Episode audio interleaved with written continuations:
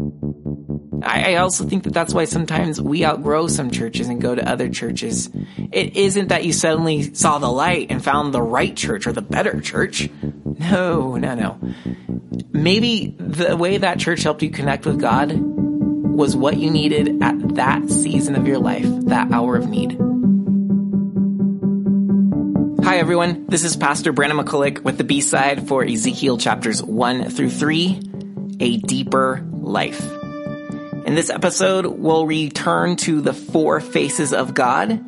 We will talk about the way to read the Bible, RIP, the acronym RIPP, with a clarification.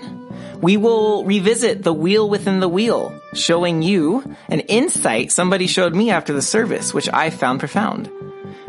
And we will talk about deep time, and then we will go to Revelation chapter 4 and compare John's vision with the one Ezekiel had.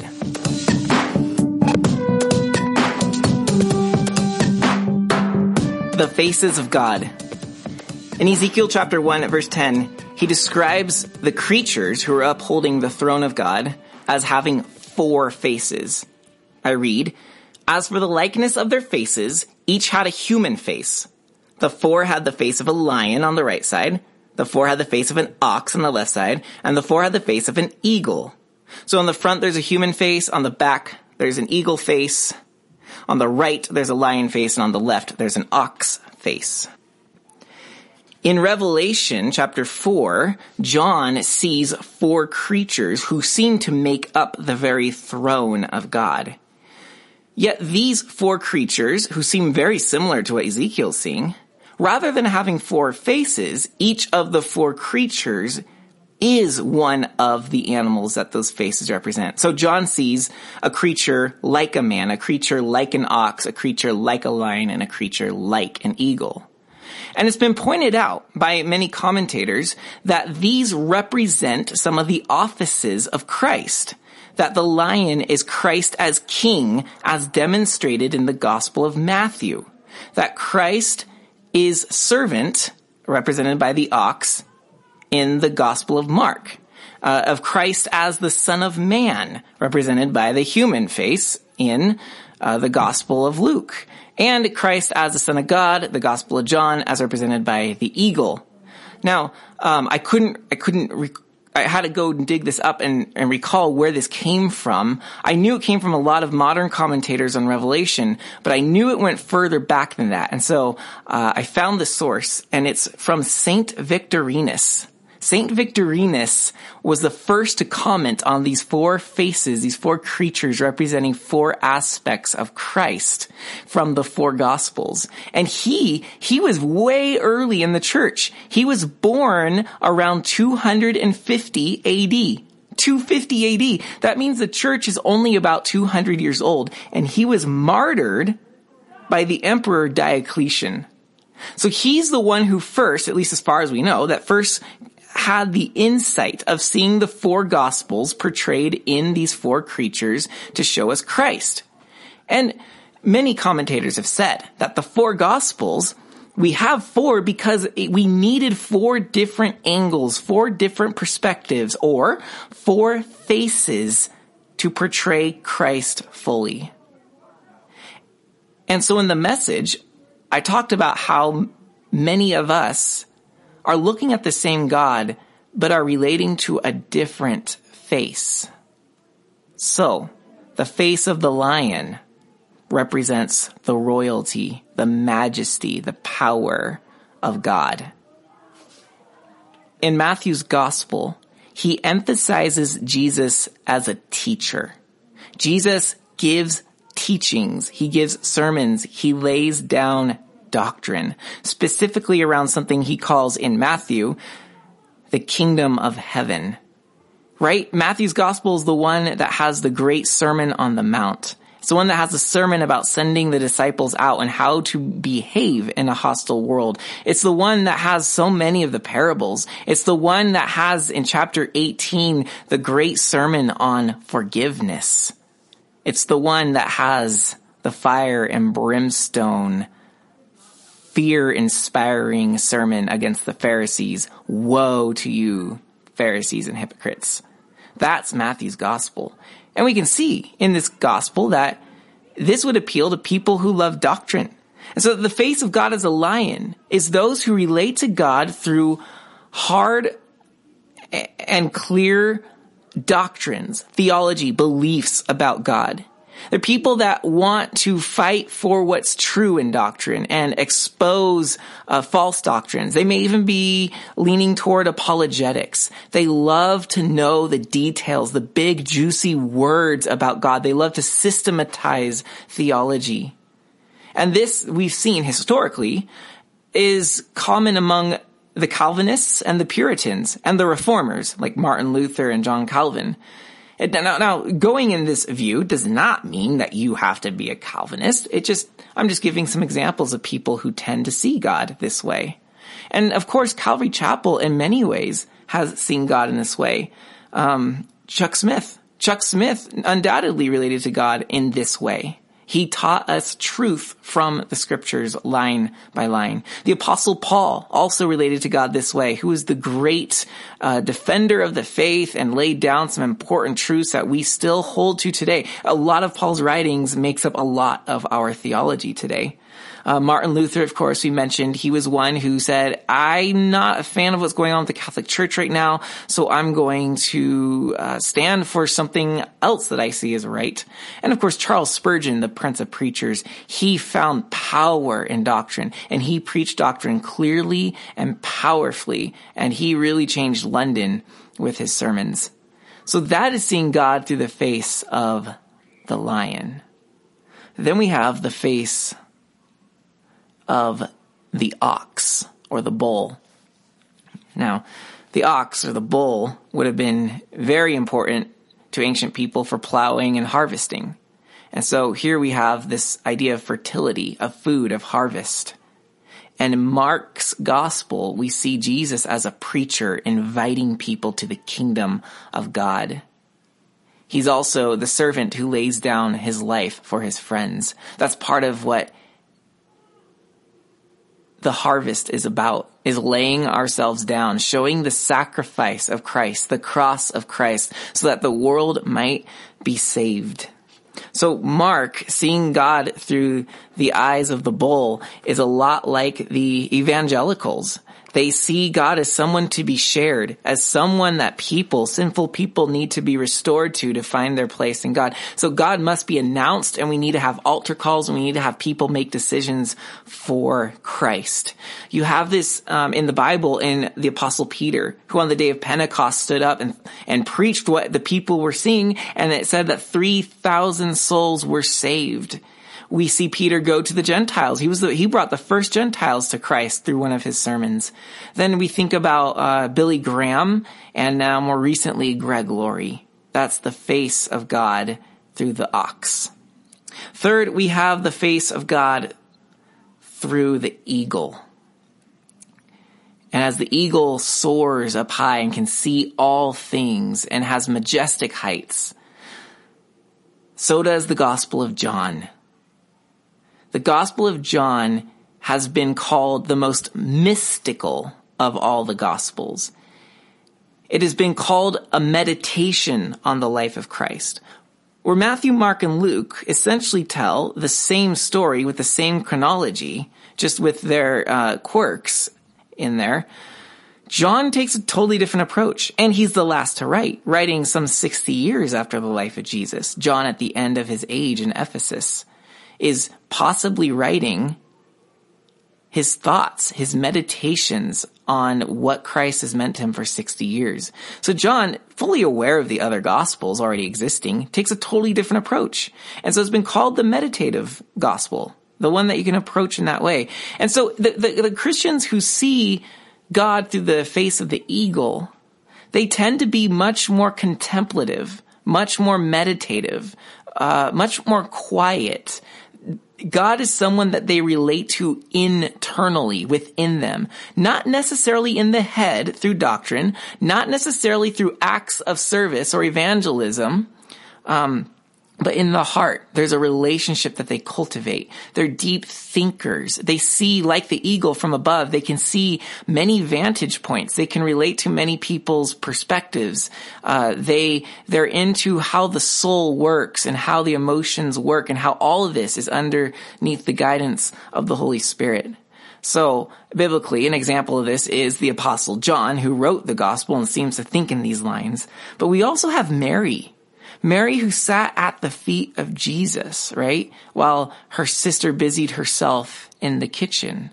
Mary seemed to have been a contemplative, someone who wanted to ponder, to contemplate the things of God.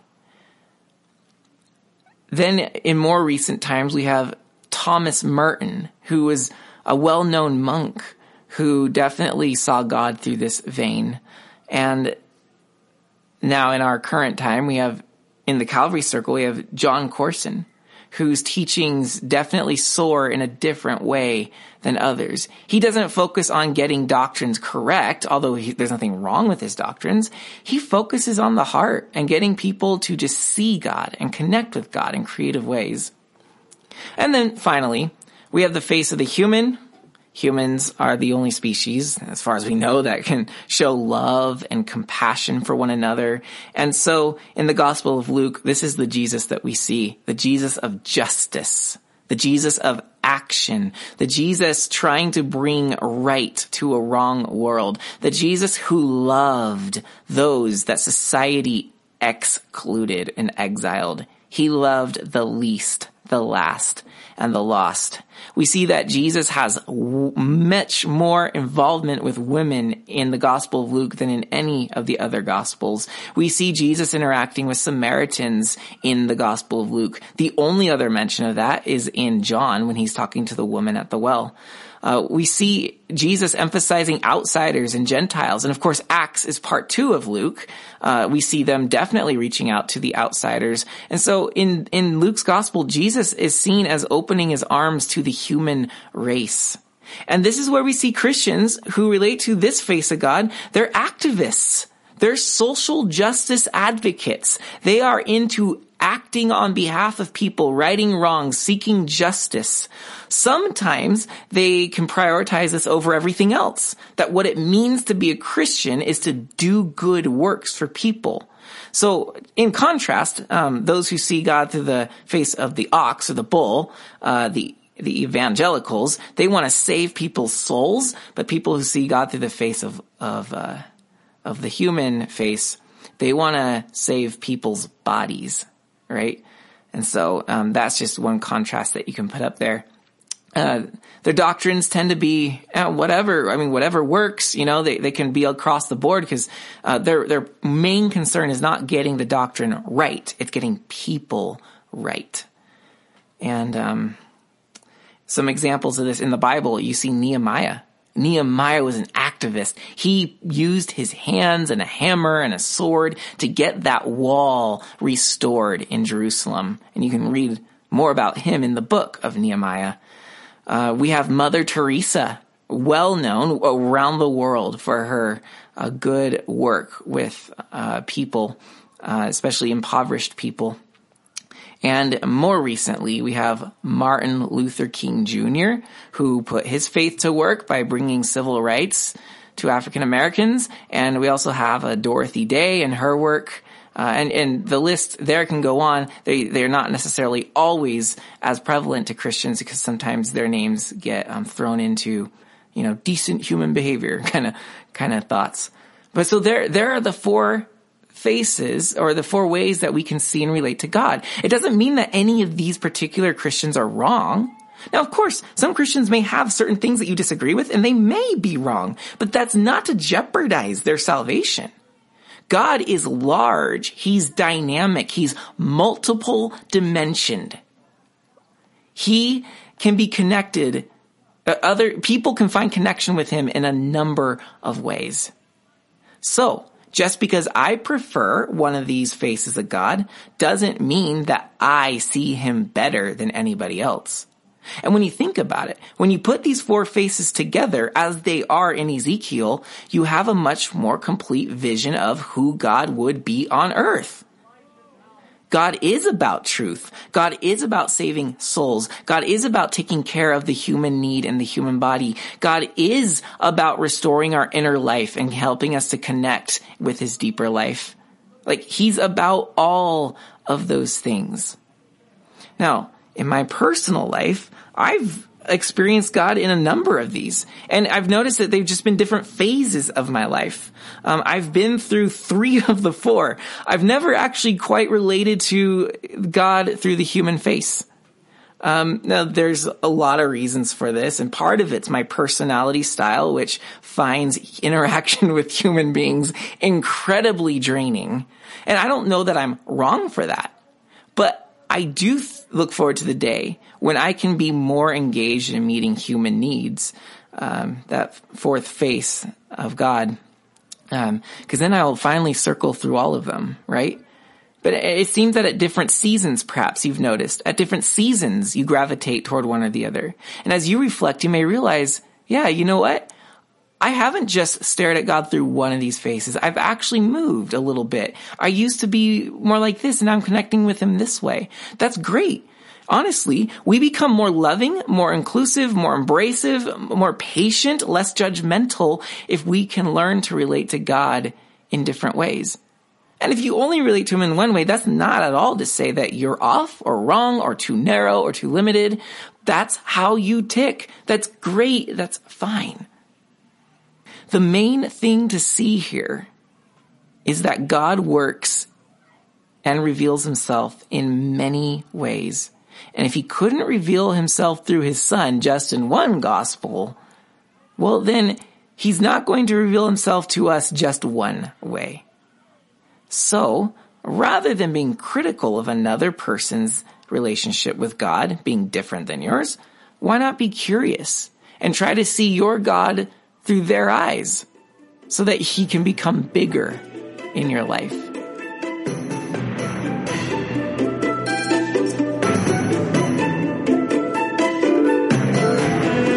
A clarification on ripping scripture. In Ezekiel chapter 3 verse 1, God says to Ezekiel, son of man, eat whatever you find here. Eat this scroll and go and speak to the house of Israel. So we closed our message with eating this book, the Bible. And in order to help us do that, I have this acronym, RIP, R-I-P-P. R, you read the passage. I, you read it sensitive to the impressions it's making on you. P, sit with that impression in prayer this is not the time to go through your list of things to pray for, but simply to sit in silence before God with that impression and to see what he wants to say to you about it. And then the final P is to plunge. The Bible is a gateway into the kingdom of God. He wants us to enter into it. I think we have a habit of minimizing the Bible and something we can manage and calling it application, something I put on to this part of my life, when really I think God wants to absorb the whole of us into it. Someone clarify, helped to clarify with me after the service that um, I missed one part, and that's contextualization. I agree. We need to read the Bible in context. But I did not include that intentionally because there are two ways to read the Bible. And I'm referring to one, and they are very importantly bringing up another aspect of reading the Bible. So here are the two ways. You're reading the Bible either as the Word of God or as the voice of God. Now, I'm making an artificial distinction between the two for the sake of learning. But the word of God and the voice of God coexist as one. However, we tend to read it one way or the other. So let me tell you what they are. The word of God is when we take the Bible and study the words on the page.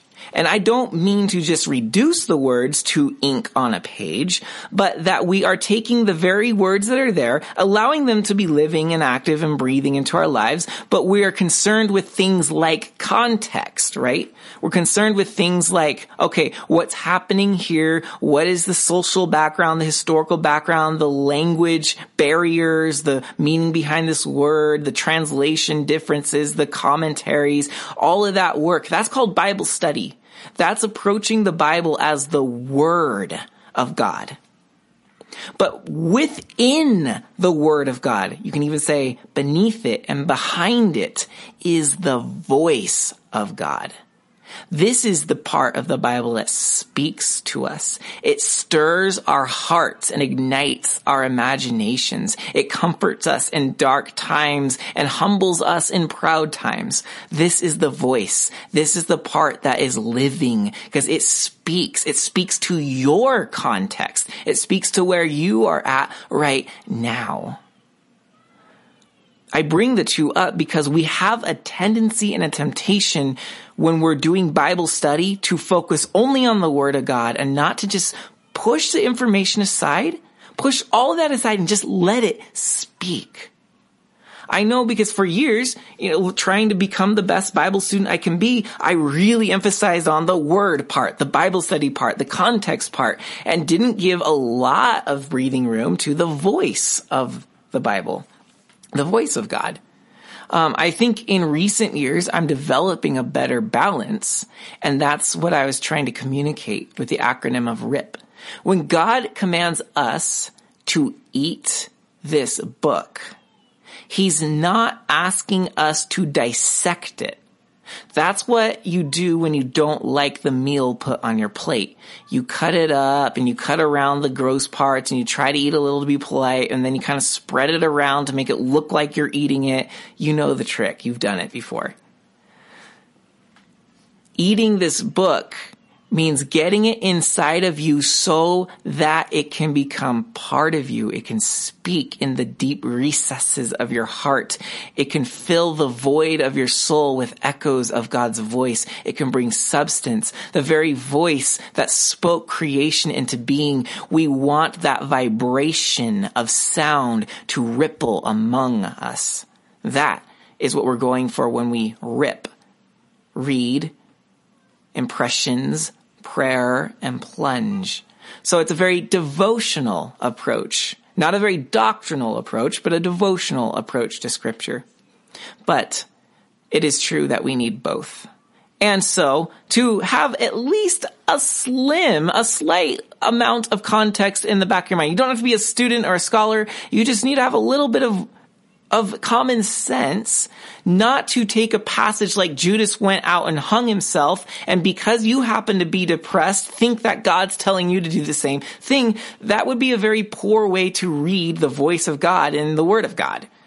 First of all, he wouldn't say that. And second of all, your, the common sense would say that the context there is not asking you to emulate anything. You don't want to do the things Judas did. It's part of the point of the story, right? So I just wanted to clarify some common sense that we we do. Uh, we're not just letting the Bible say whatever, because that might be what you want it to say. You're letting it speak, and it's dangerous and risky to let go of your control on Scripture. And sometimes that's what reading it as the Word of God or as Bible study sometimes does, is we suffocate it and squeeze its message into, it must be this, because we've scientifically broken down its meaning to a thesis statement. That's great because it helps me understand what I'm reading, all of that work. But we must unscrew the lid a little bit to let it breathe to let it roam, to let it have its way. Because while there's a context and the word of God said what it said to a specific people at a specific time, we do believe Hebrews 4:12 that this word is living, it's active, it's speaking, it's dynamic. And the words said there are echoing in every age to every person in every circumstance. So, I hope that you are practicing the RIP method. Some of you may already do it and find, hey, I've been doing this a long time. And finally, you've got terminology to go with it. I find that's often the case. Uh, some people have already given me feedback about using it and how blessed they've been. So it's really encouraging. I hope that you go rip scripture.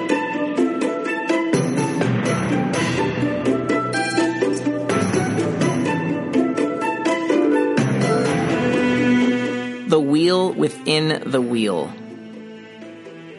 After Ezekiel describes the four faces he saw, it then gets much more challenging. At least it does for me. Ezekiel 1 verse 15. Now as I looked at the living creatures, I saw a wheel on the earth beside the living creatures, one for each of the four of them. As for the appearance of the wheels and their construction, their appearance was like the gleaming of beryl, and the four had the same likeness. Their appearance and construction being, as it were, a wheel within a wheel. And it describes a little bit more about how they move in any direction. Almost it seems to be describing them as teleporting. But it's the wheel within the wheel and that the rims of these wheels have eyes all around. It, it just starts to get, it, the mind can't really hold this anymore, right? We have these four creatures with four faces and as bizarre as that is, by the way, they have human hands, a bronze body, and calf feet. just to throw that in too, as bizarre as that is, we can, we can conceptualize that. Even though that may not be literally what it's supposed to look like, we can at least comprehend these images. But for me, the wheel within a wheel is just like, okay, I can imagine like a wheel spinning inside of another wheel. Maybe they're going different directions or maybe it's like a gyroscope, like things like that. I can imagine that, but I, I just can't understand how it fits with the rest, right? Like I understand how a face fits with the creature, but I, I don't get the relation. It's just, this is where it just, to me, the vision gets very, very difficult to follow. And, and I think most people agree. And this is where I lose heart and why Ezekiel's always been a difficult read. Um, but someone came up to me after the service and showed me a forklift and the diagram or the graphic that this company used to sell this forklift. Now, yeah, a forklift? Yeah, a forklift. This forklift is omnidirectional, okay? What this forklift can do is move sideways, forward, diagonally, backward, you know, all the directions. And it can spin on its axis at the same time. So it can move backward while spinning left. It can shimmy to the right while spinning to the back. If you ever needed to do that, it can do all these things. And, and, and what the graphic that it showed were three arrows forming a circle, right? So like the circle of arrows showing like a direction of movement. And then around that circle were arrows pointing outward. I believe there were six or eight of them. In any, in any case, just showing the omnidirection that it can take. So you had a circle of arrows pointing outward around a circle of arrows going in a circle. I really hope that's making sense. But when I saw that, I thought, oh my goodness. Here we have the eternal moving flow of God. And the three arrows, although I doubt this company did it to mean this, it reminded me of the Trinity.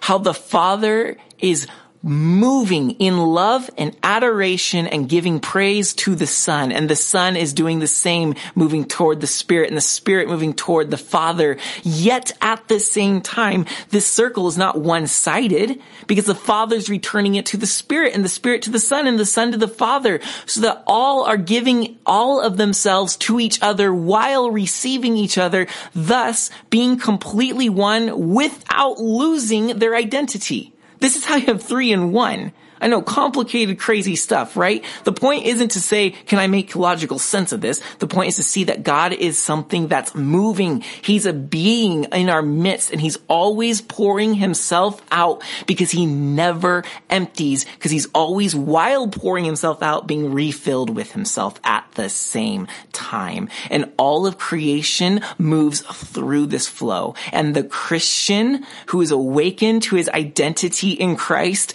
with the spirit Spirit of God within him recognizes that he also is ushered through this flow.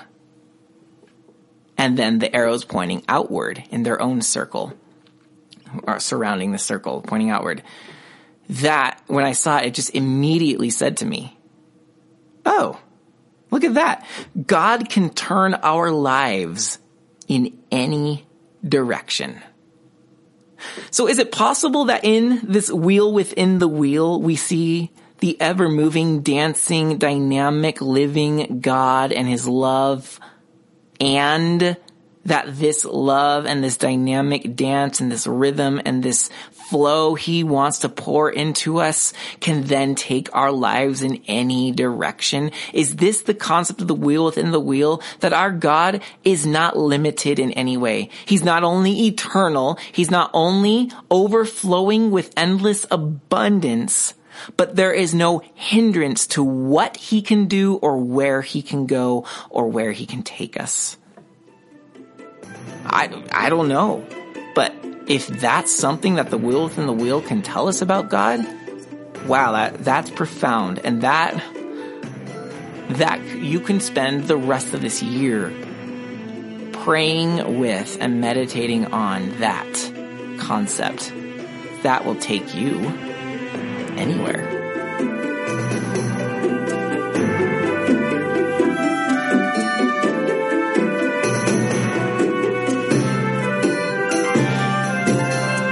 Deep time. In Ezekiel chapter 3 verse 15, toward the end, after Ezekiel had received this vision of God and heard his commission, it says that Ezekiel talking, I sat there overwhelmed among them seven days. If reading this for seven minutes overwhelms us, well, Ezekiel's overwhelmed for seven days. Can you imagine processing what he saw? And not just this new concept about God. He experienced whatever it was that God showed him. Seven days to sit with that. I don't blame him. One of the things that may have happened here is that he experienced what some call deep time, what the same term that Paul used in Galatians 4 4 when he said, in the fullness of time Christ came. So the fullness of time, deep time, same idea. What is that, you ask? It's the opposite of chronos time, chronological time.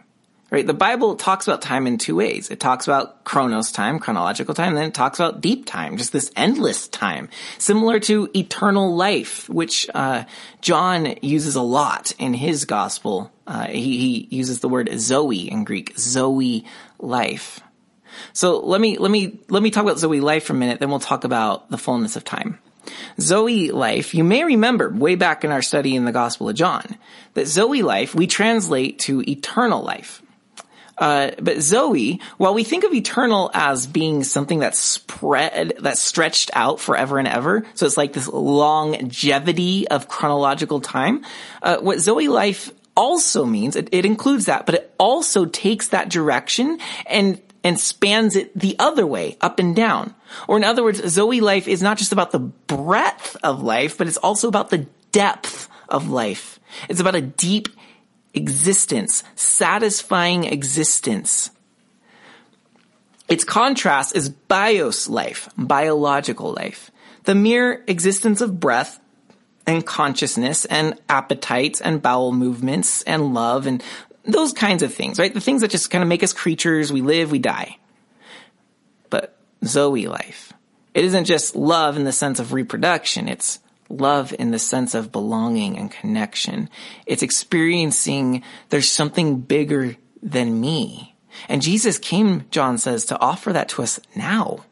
That we get to experience that deep life.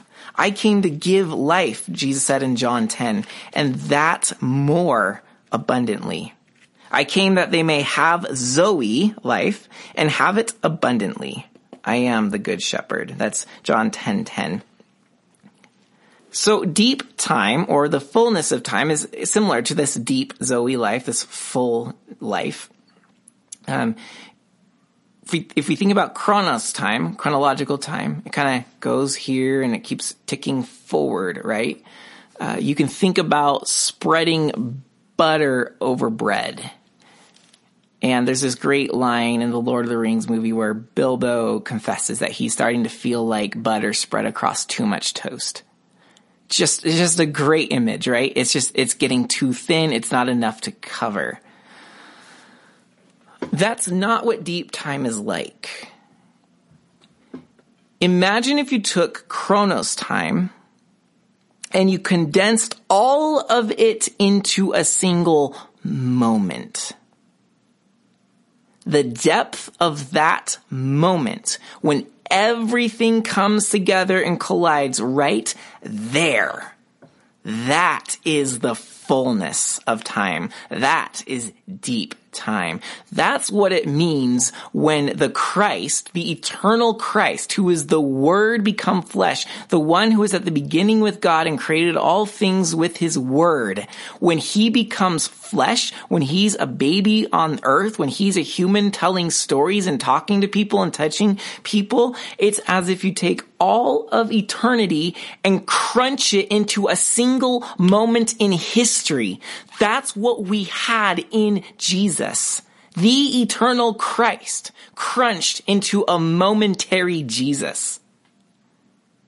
And if you took the same concept with time, everything from the beginning to the end and crunch it into a momentary vision, that could explain what Ezekiel went through as he saw God. And to say that he was overwhelmed for seven days seems like the minimal recovery time. Can we experience this? I think we need to try. So what we need to do is we need to learn to trust deep time. We need to learn to trust the time that's beneath this chronological ticking clock, that space we call eternity, that place that God inhabits outside of time. That's what Ezekiel's, he, the fullness of God right there in front of him. If we can learn to tap into that and trust that and to stop trusting in chronological time, we would be living a deeper life. It's so easy to get wrapped up in chronological time. I gotta be here now. I gotta be there then. I'm hungry in 30 minutes. I'm, all these things keep ticking and driving us here and there. And then we're worried and we're concerned about this and that and whatever. But in deep time, you step outside all of that and just look at it and you say, that mattered? I'm bothered about that? Deep time exists just like Zoe life exists. It's just beneath and behind the surface of this thing our senses call reality. The way to get there is to pause. And quite frankly, the reason we applied, if you want to say that, the message with eat this book is I believe the more habitually we sit down to eat this book, we will start tasting, start seeing little glimpses of this fullness, this deep time.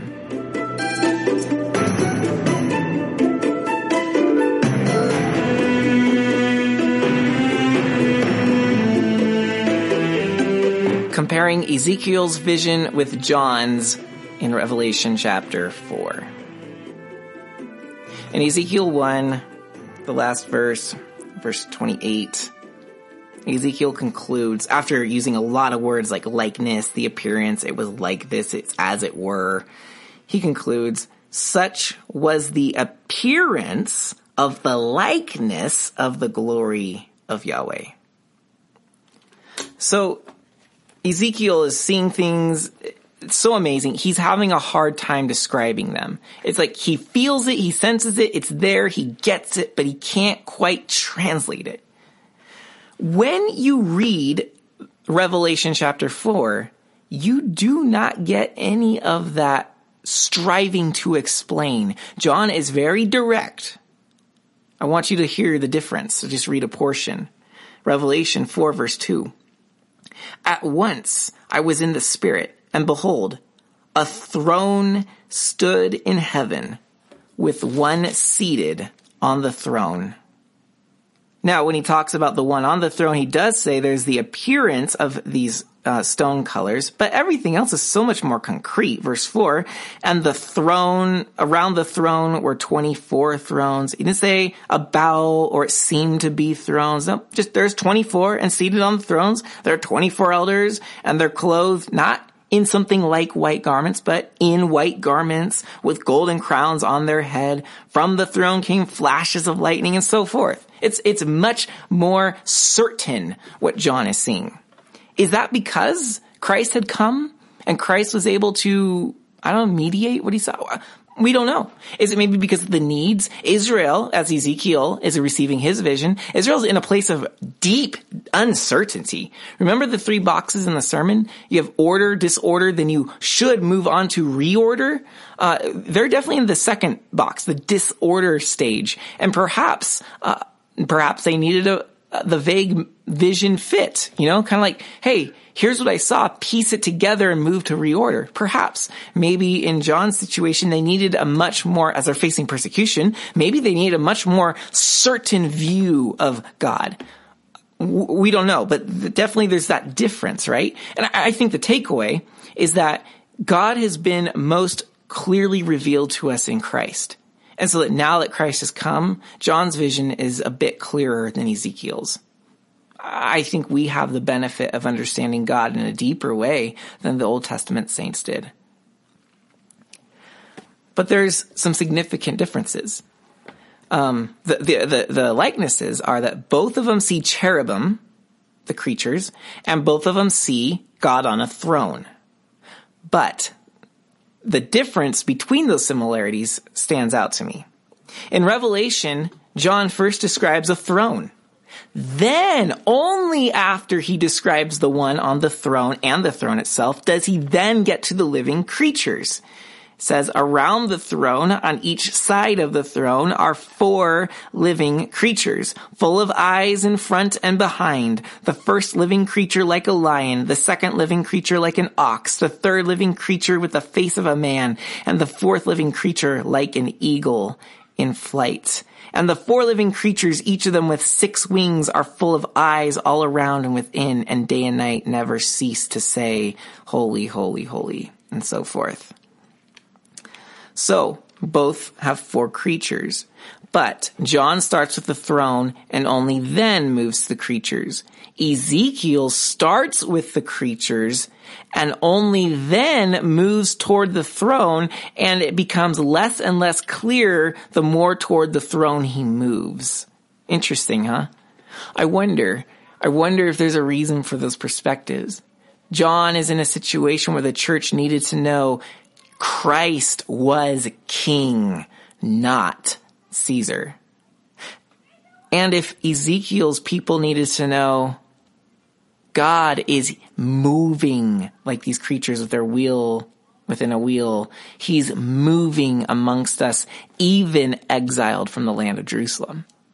It seems to me that those are each appropriate messages. So they're seeing much of the same thing. There's a throne, there's one seated on it, and there are living creatures. The details varies very slightly. And so that's where, look, visions are not actual in the presence of God necessarily. You're, you're seeing something that's a representation, right?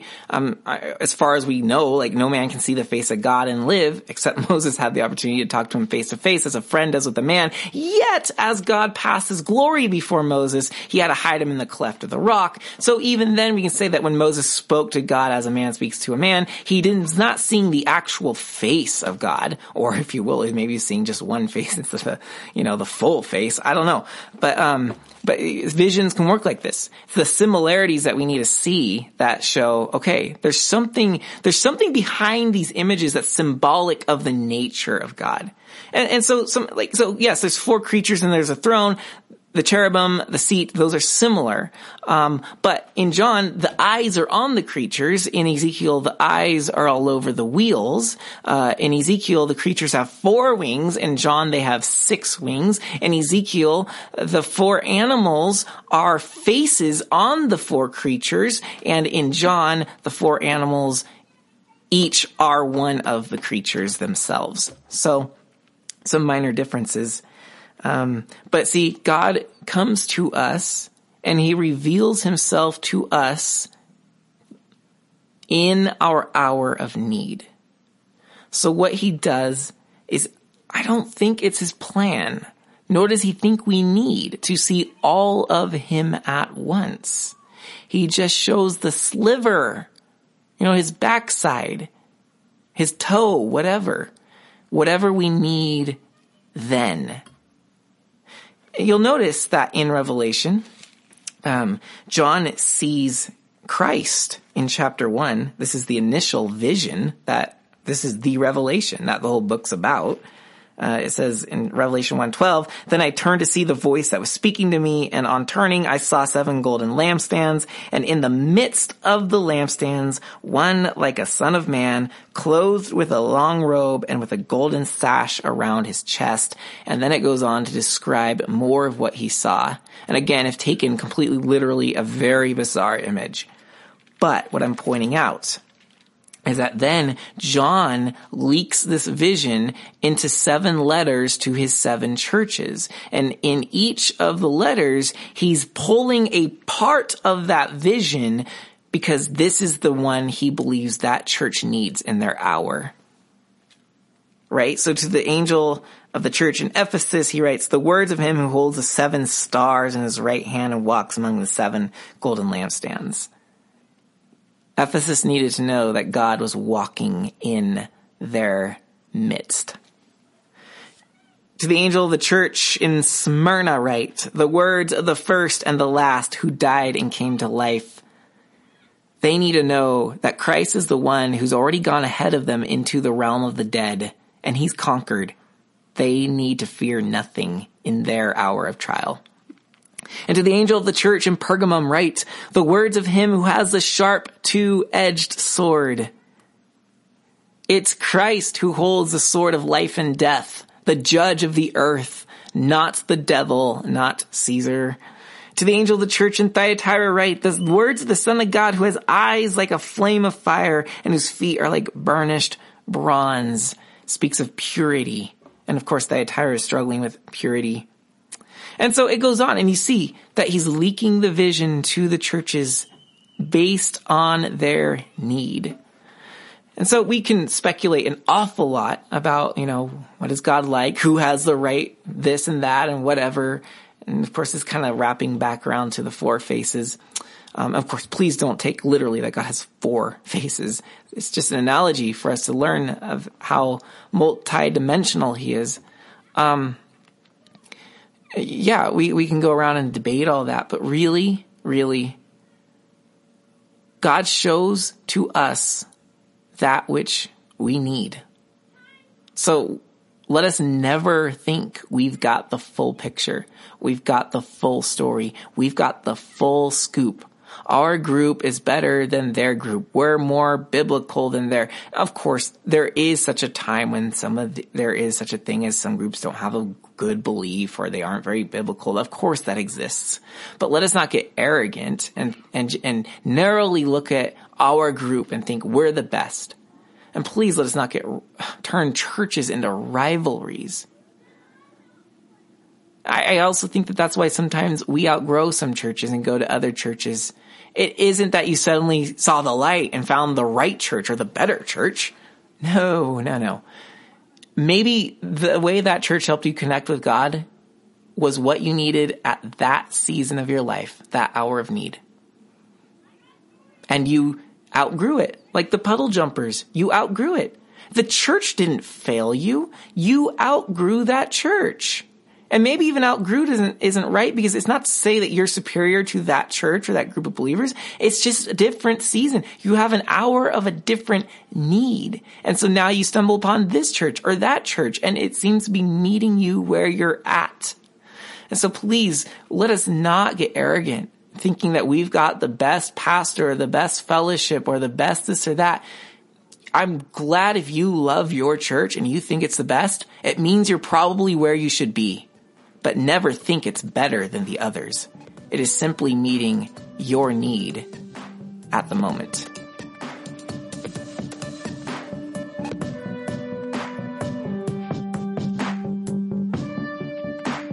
Well, that'll wrap up this week's episode of B-Sides. With grace and gratitude, I'm Pastor Brandon McCulloch. Thank you for listening.